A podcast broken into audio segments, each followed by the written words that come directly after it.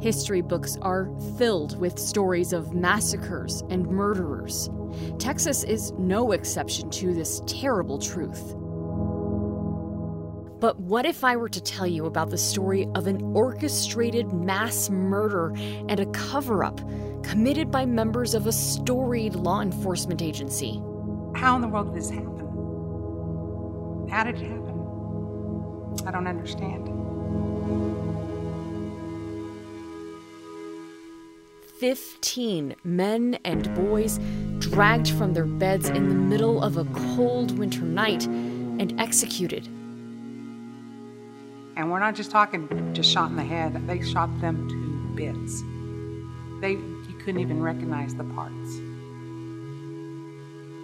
A betrayal of the public trust. The men responsible for this horrific crime were also in charge of upholding the law in the Lone Star State. They were strictly after revenge, punishment maybe for some crimes that others had committed. Uh, and they left 42 children fatherless on that night and then tried to cover it up. It's a huge disservice to the children of the state of Texas. The massacre at Porvenir, Texas, in this episode of KVIA ABC 7's Borderland Crimes, sponsored by University Medical Center of El Paso.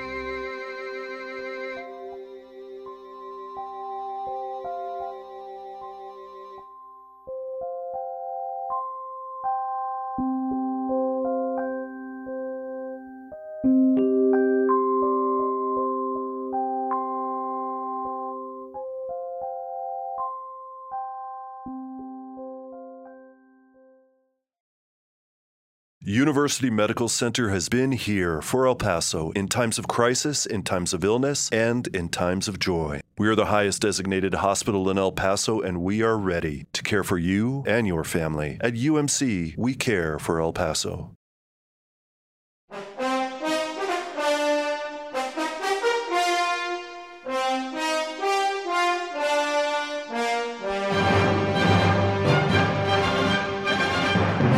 Texas Rangers have long been part of popular culture. Before his long running TV show Walker Texas Ranger, Chuck Norris became a box office star as the lead in the action movie Lone Wolf McQuade. It was shot entirely in El Paso in the spring of 1982. In the opening scene, as McQuade emerges atop a sandstone cliff in a low angle hero shot, we hear a Mexican bandito tell a fellow bandit, Ain't no one killed a Texas Ranger and lived to tell about it. McQuade, the blonde lawman, surveils the Mexicans who have surrounded a hapless group of state troopers. The hot tempered leader of the gang is bare chested and made up to look filthy. In broken English, he taunts the calm and cool McQuade. Once a Texas Ranger kicked my father's teeth out. Would you do that to me, Texas Ranger? An outnumbered McQuade proceeds to kick his antagonist in the teeth, then single handedly fends off the entire gang because he is, after all, a Texas Ranger.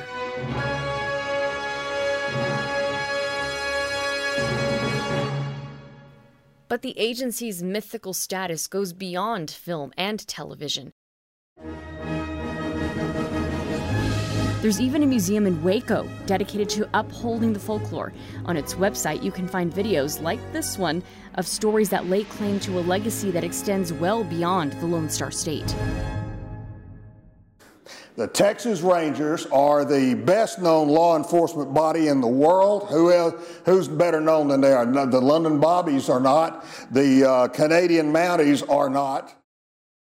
But to take the legend at face value, would be a piece of revisionist history.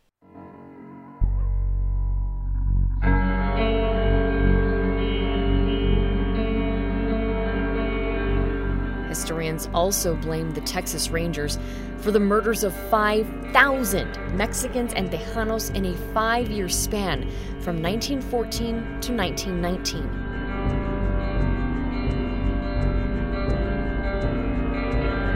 And on January 28, 1918, the Rangers killed 15 men and boys in the tiny ranching town of Porvenir, Texas, 170 miles southeast of El Paso. It was the most atrocious massacre of Mexican Americans in Texas until the mass shooting at an El Paso Walmart in 2019. The Porvenir massacre wiped the town off the map. It forever altered the trajectory of the lives of dozens of wives, mothers, and children who witnessed it and fled for safety. The fear of retribution by the Rangers so deep, the survivors kept the killings a secret for dozens of years. The secret so well kept it seems only those people who go out of their way to look for the truth can find it. People like El Pasoan Arlinda Valencia. She heard the horrific story in 1996. Valencia had just buried her father. She gathered her family to grieve and seek comfort, but a conversation with her father's brother left Valencia shaken.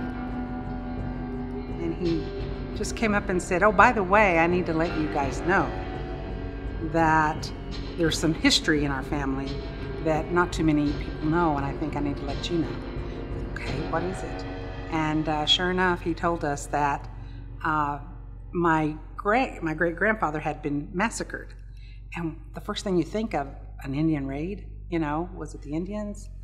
And he goes, No, it was the Texas Rangers. And I'm like, the Texas Rangers? Oh, you've got to be kidding me. The Texas Rangers wouldn't kill my great grandfather. I goes, oh, yeah, they did. Valencia's great grandfather, Longino Flores, was murdered. She first told me her family's tragic story in 2018.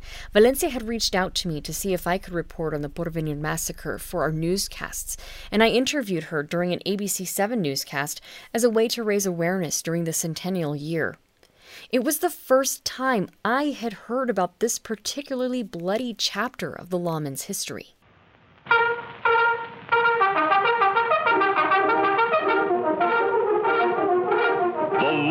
Ranger.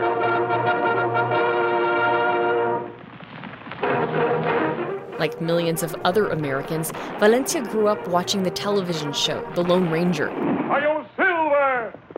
What started as a serial shown in movie theaters in the 1940s evolved into a TV show. A version of the show aired for decades, helping to spread the sanitized and idealized message of the legendary law enforcers. An organization called the Texas Rangers. Ever on the job of maintaining law and order, six Texas Rangers ride alertly across a western landscape. All are courageous, straight shooting men Valencia's memory of the show stood in stark contrast to everything her uncle was saying. The Texas Rangers were heroes.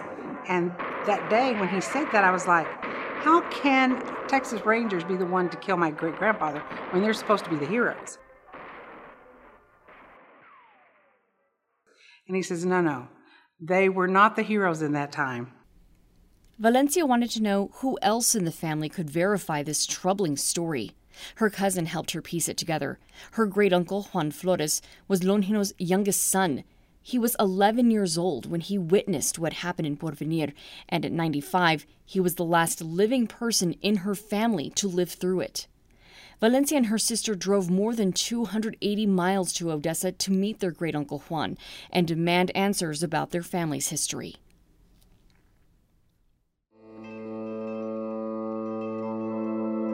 What did your uncle tell you about what had happened? That they had come in in the middle of the night and that they'd gotten all the men in the village and that they had shot them all. And we're not just talking just shot in the head, they shot them to bits. They you couldn't even recognize the parts. In fact, when they buried them, they had to bury them in a mass grave because they didn't know what part belonged to what. That's how bad they, they shot them up. It must have been horrific to hear that about your family. Well, it was horrific to even think that my great grandmother and all the other wives and children had to see that. I don't see how anyone could stay sane after that. That was the first time his family had ever heard about it. And you have to understand, he had suffered PTSD all his life. And they had even they had even put him in an in a institution. And he had gone through uh, electric shocks because they didn't know why he was having the episodes that he was having and and he would never say so they just thought that he was crazy and uh, and then after finding out that this happened they then they understood but the whole time he refused to let them know what was going on he would wake up in terror and screaming and they just didn't understand it all the wives that were left uh, after the massacre, they grabbed the children and they ran across the river because they, were right. Porvenir is right on the river, so they ran across the river to Mexico. Fear drove dozens of women and children from their homes in the middle of the night in the dead of winter to trek for miles across the wild desert into Mexico for safety. For most of us now, it might seem unimaginable to hear of law enforcement storming a small town and killing more than a dozen men and boys. But that was just the cruel reality a hundred plus years ago. The Rangers weren't always the good guys. In the book Cult of Glory The Bold and Brutal History of the Texas Rangers, former investigative reporter turned author Doug Swanson retells the inception of the Rangers. It was not unusual for the Rangers of this era, all along the border, from the Rio Grande up to the Big Bend, to instigate a, a reign of terror.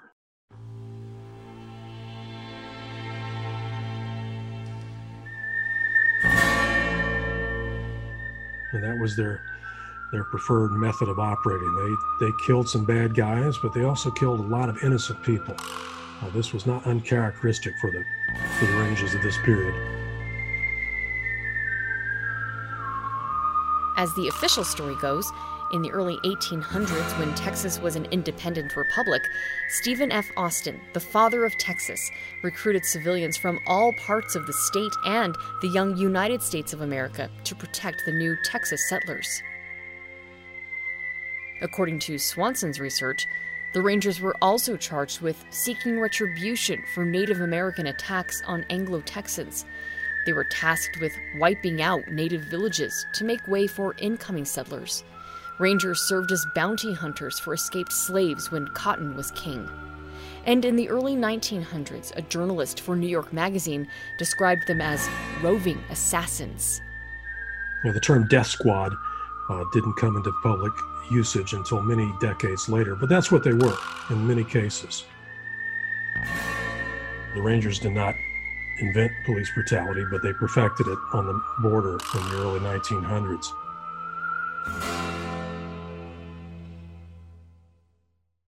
The Mexican Revolution that began in 1910 sent violence spilling across the border with Texas. One of the most dangerous areas was Big Bend, more than 290 miles southeast of El Paso. Some historians refer to it as the Bloody Bend. Mexicans often clashed with Texas farmers and ranchers as they tried to exert their power over the border region. One raid in particular was carried out by Mexican revolutionaries against the white residents of Bright Ranch near Marfa. The raid was detailed in Cult of Glory. It was Christmas morning 1917. A resident spotted the Mexicans riding up to the ranch and heard one of them holler, Kill all the Americans. A gunfight broke out. One of the Mexicans was shot and killed by a rancher. The raiders ransacked the general store, ambushed a mail coach, shooting and killing two passengers, and strung up the coach driver from the store's rafters and slit his throat. The cavalry learned of the raid and chased the raiders across the river into Mexico. Soldiers killed nearly two dozen of them. The dying words of one Mexican the raid was revenge for the deaths of Mexicans along the border. The cycle of violent retribution was continuous. This time, the Americans were on the hunt.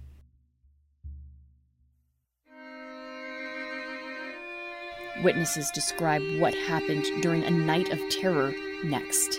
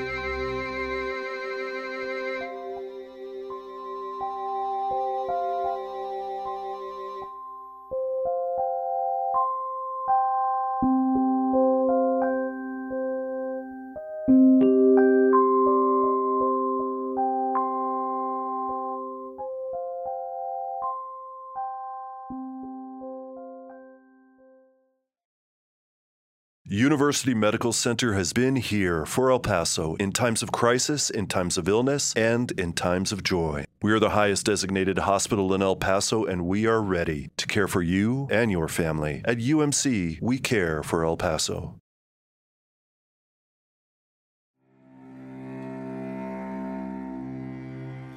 On January 28, 1918, Texas Ranger Company B, along with members of the U.S. Cavalry, rode up to the town of Porvenir.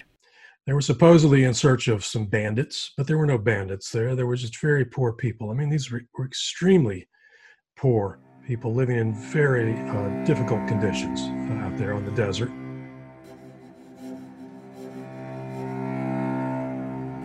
A town in name only. Homes made of mud and sticks, no running water, no electricity, no general store. The residents of Porvenir had to ride on horseback for a day to get supplies.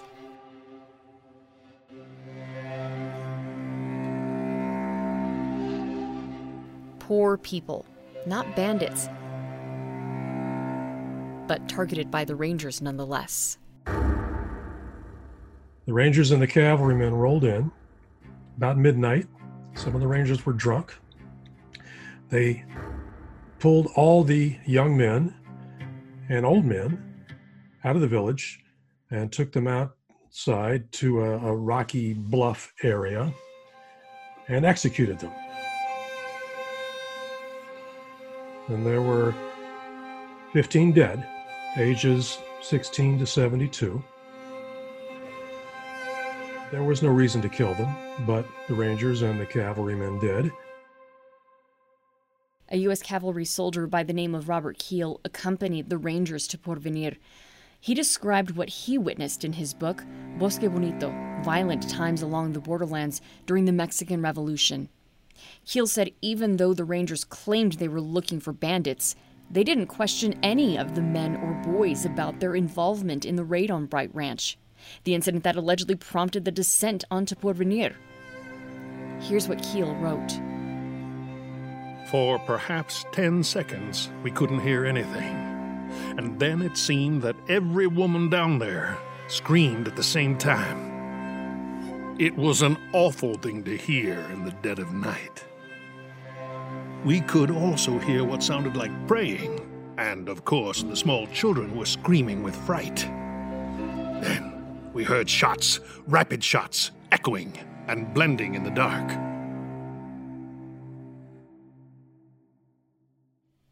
The Rangers left. Keel and the other cavalrymen approached the bluff.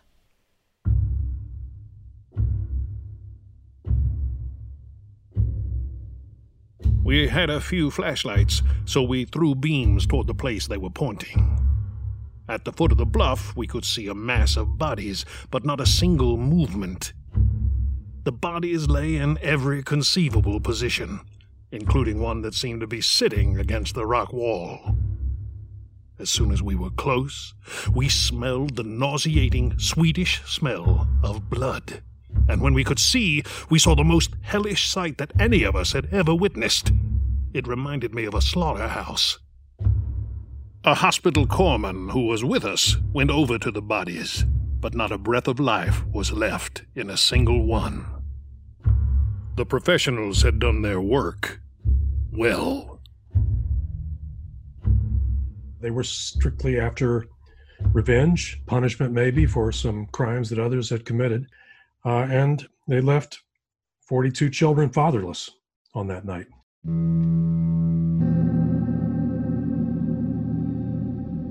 After the Rangers finished, after the massacre, uh, the Army burned uh, the village of Porvenir to the ground. And the survivors, the women and children who were left, fled across the river into Mexico.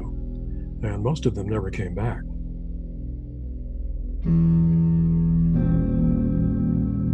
The survivors were gone, having run for their lives. The Rangers had justified their murderous deeds to their superiors and in their own minds, but the truth would soon be brought to light.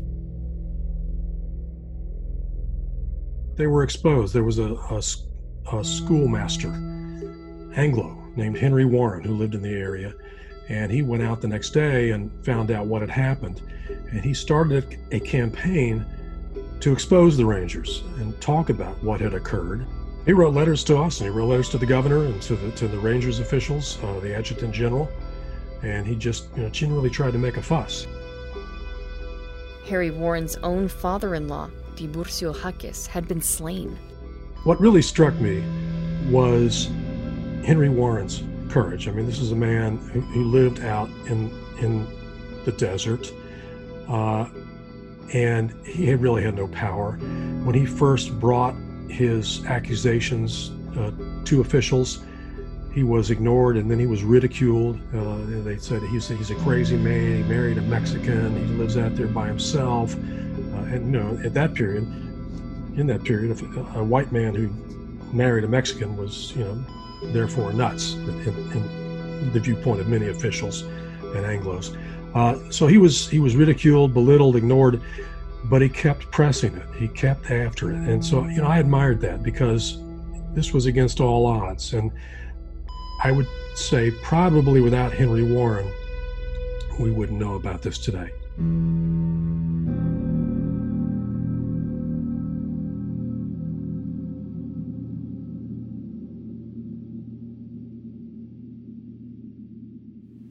The massacre wasn't the only egregious act committed by Texas Rangers, but it was the final straw. In 1919, more than a year after the Porvenir massacre, a joint committee of the Texas State Senate and House investigated the Rangers and their numerous crimes. State Representative Jose Tomas Canales, the only Latino in the state house at the time, led the investigation. The record of the investigation is well over a thousand pages long, and it contains witness testimony from the wives of the men who were killed. One of the witnesses was Juana Bonilla Flores, the great grandmother of Arlinda Valencia. Valencia stumbled across her great grandmother's statement while researching the massacre online. I could not believe I was reading her words about the massacre. Bonilla Flores gave a statement about the massacre. It was written down and translated from Spanish. Here's a vocal reenactment excerpt from her statement. Sometime during the night of January 28, 1918, four masked men, American civilians, came into my house and took my husband out. Struck him with guns and took him away. My house was surrounded by soldiers. Some I could recognize were I to see them again. About one hour after my husband was taken away, I heard two volleys fired by many guns. The next morning, before sunup, Mr. Harry Warren informed me that my husband had been killed. I was prevented by Mr. Warren from going to see the remains of my husband. Mr. Warren told me he had been shot and chopped up with a knife. I broke down and cried at that time. My great grandmother was never the same after that.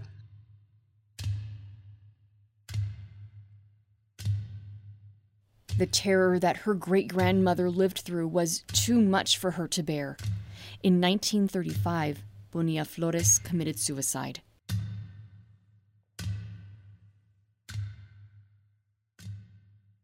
The state legislative committee investigation led to the disbanding of Ranger Company B, but none of the Rangers were ever criminally prosecuted. Mexicans didn't often get much justice from uh, the United States in, in this regard. Uh, you could probably count on the fingers of one hand how many times this happened uh, in this in this era.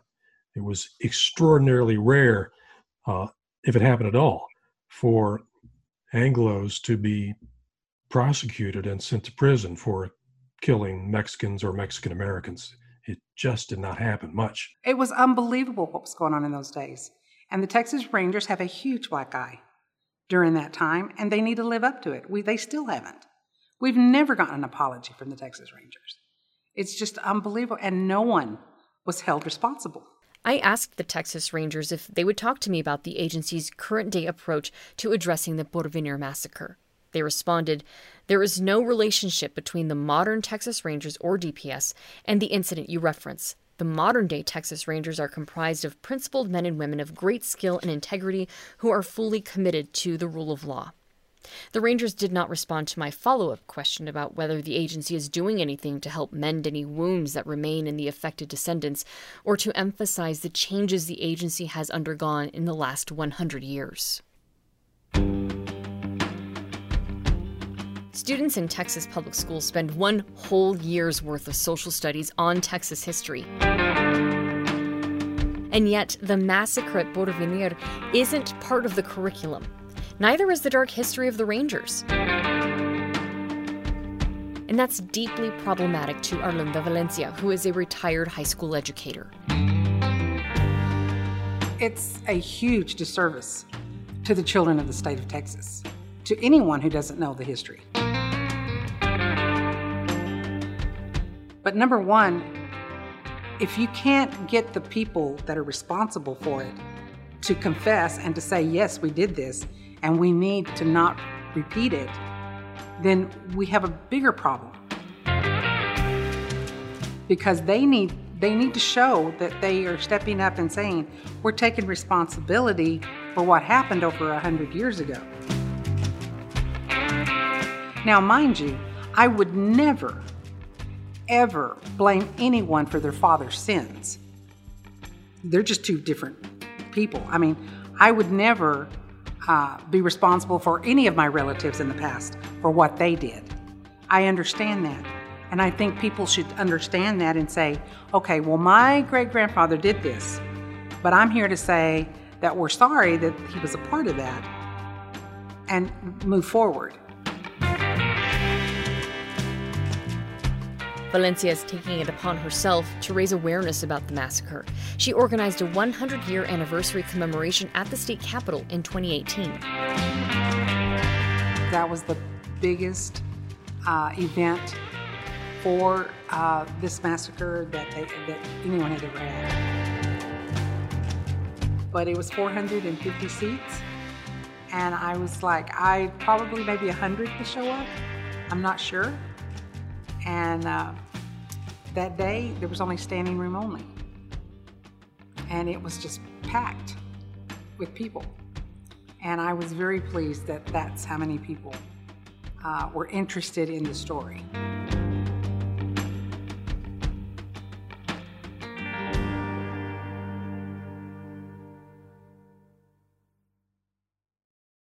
She worked to install a historical marker at the site. It took three years, but the official sign was erected in 2018.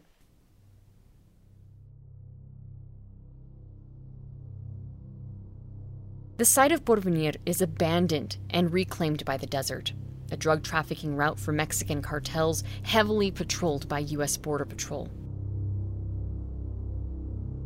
The massacre happened on the American side of the border, but the mass grave is on the Mexican side. The survivors got a wagon and moved the bodies of the murdered men and boys across the river for burial. Valencia and her sister visited the gravesite in 2019. She and a caravan of descendants were accompanied by an agent for their safety.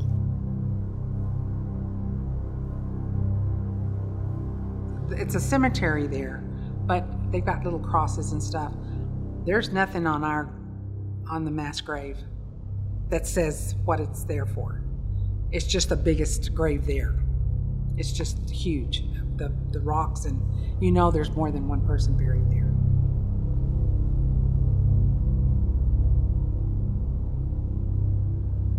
Tell me what was how you felt being out there.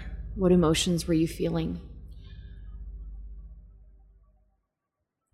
Gosh, there's so many different types of emotions that you you feel when when you see your ancestors. Uh, first of all, you think of that night, what they must have gone through, and then to see the mass grave. And I'm telling you, it's a it's a very shallow grave. I mean, you could see boots sticking out from the grave. You could see uh, bits and pieces of things that were underneath the rocks.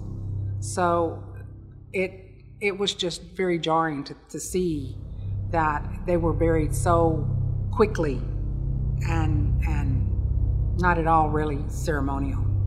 They just had to bury them quickly and move on.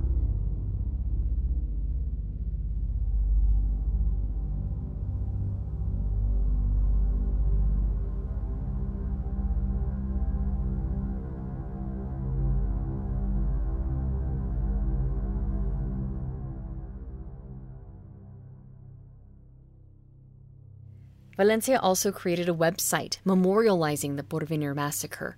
One section contains educational resources for teachers. I'm going to make it easy for these teachers.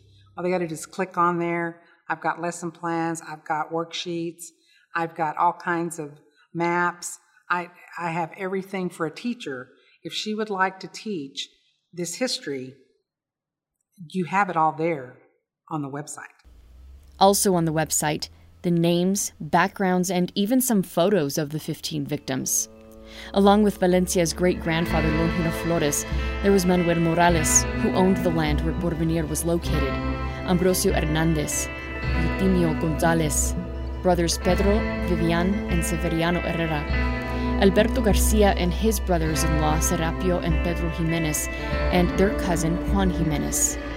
Harry Warren's father in law, Tiburcio Jaques, and Jaques' son in law, Macedonio Huertas, Roman Nieves, and Antonio Castañeda.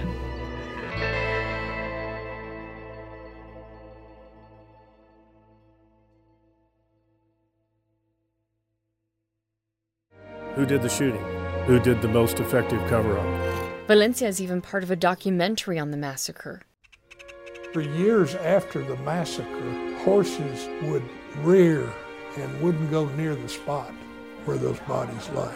It's called Porvenir, Texas. It premiered on PBS in 2018. Valencia sees the recent and ongoing civil unrest across the country as the perfect time to push for more change. There's a lot of atrocities that have happened throughout the United States, and it's been against brown and black people. And we need to do something about that. I just believe that there is a huge problem in America that we cannot accept the difference of, of skin color. Uh, brown people's lives matter too. What happened here in August was just horrendous. People dying because of the color of their skin. That's just horrific in itself. And it surpassed the 15 uh, that happened in 1918. Uh, but I'm going to tell you, you, we have to do something and we have to deal with the past. Thanks to Arlinda Valencia for delving into her history for this podcast. Check out her website at porvenirmassacre.org. Also, thanks to Doug Swanson for sharing some of his research on the Rangers with me.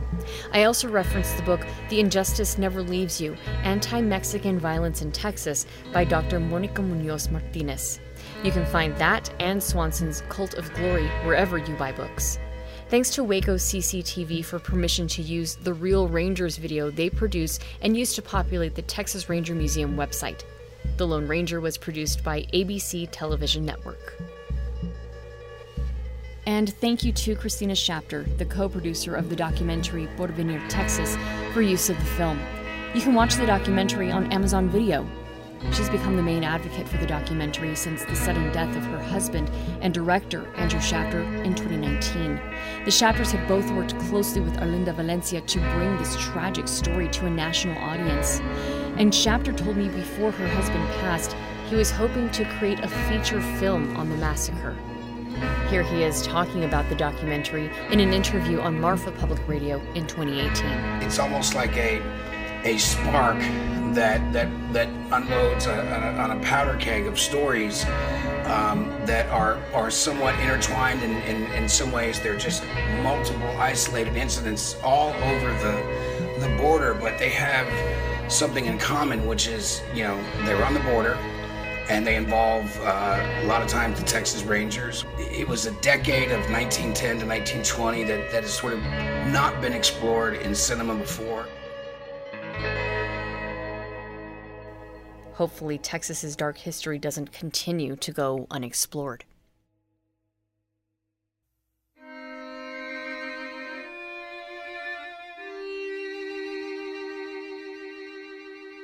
ABC7's Borderland Crimes is a podcast researched, written, produced, and edited by me, Stephanie Valle. Our special projects director is John McMinn, and our operations manager is Chris Swan. Brenda De Anda-Swann is the news director.